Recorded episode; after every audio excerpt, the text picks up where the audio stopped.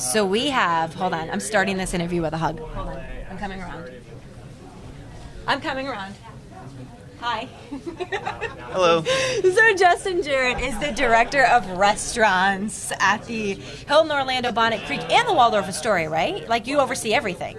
A little bit. Uh, majority is on the Hilton Okay, side, but right. we, we like to think of ourselves as a team. So anyone who has any food and beverage needs, uh, I'm able to help out with that. So- It's really incredible what they do here. Sorry that I started that interview that way. I just felt compelled because when we come out here and we do the food experiences, and I say experiences because it's not just, hey, sit down to dinner, what do you want? Here's your salad. Like, this is visually an experience that you go through, no matter where you're eating. Tonight we're eating at La Luce, which close to my heart. I, I ate there last time we were here. It's fantastic. yeah, La Luce is absolutely amazing, and I have a couple recommendations that we could talk about. Oh, okay, Yeah. good. I would like that. Of so, course. and I, you know, we can't gloss over the fact that, and I was telling somebody, I think Glenn, of all of the restaurants in Orlando, which is this city built around tourism, the city built around pleasing people from out of town that fly from across the country to be here, the number one restaurant in all of the city of Orlando is La Luce under your roof. Yeah, absolutely. That's it. And you know, uh,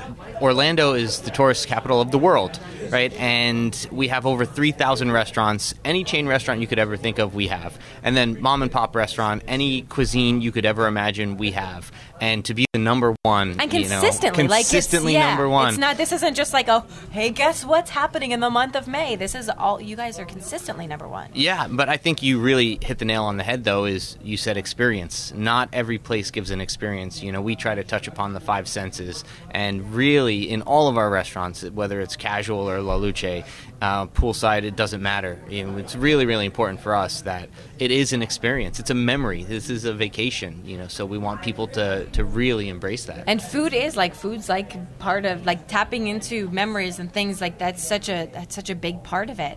Um, can we go back to your recommendations from La because they're going to be there and I want to know. Yes, absolutely. So, first and foremost, um, they make everything from scratch, and their pasta, their homemade pasta, they make a duck bolognese that is out of this world. If you like pasta, um, I mean, it's so amazing and layered with flavors. They do such a fantastic job.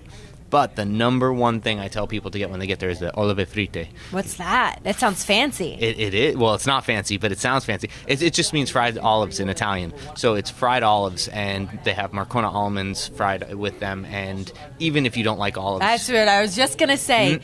Even if you don't like olives, you will become addicted to this dish. I have learned that I don't I don't say no to a single thing that you bring to our table, like because I luckily have no allergies, so I don't have to sit. But I like last night we had oysters, and I was like, okay, well, there's like a reason I've never eaten oysters before, and they brought them out at Bear, and I said, you know what?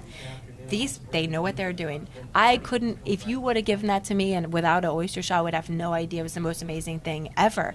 And so yeah, I'm gonna try them, and I'm I've, I do not like olives, but I guarantee you, I trust you that much. Like I really do, because going to La Luce and being at uh, Bull and Bear, and and I know another one that you wanted to touch on was Zeta, the Asian cuisine. Oh my goodness! Can you give us some recommendations for that also? Yeah. So the cool thing about Zeta Asia is they're the number two uh, Japanese restaurant in Orlando, which is Crazy. it's crazy, but.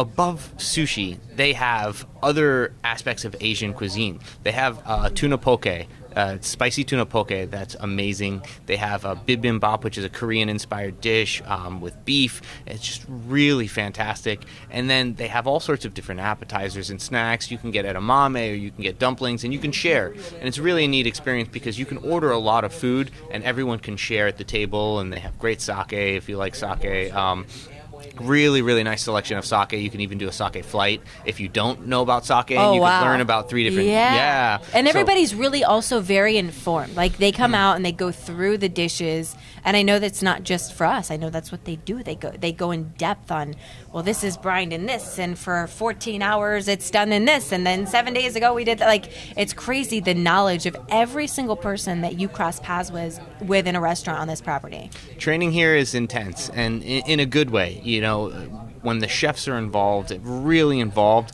they put their passion behind something and then they tell you know, our team members hey this is something i'm really excited about so the, the team members take that seriously and they get excited about it and then our guests get excited about it so it's, it's really neat It's a trickle down effect. Justin. Jaret, the director of restaurants and my new best friend. Thanks so much for spending time with of us. Of course absolutely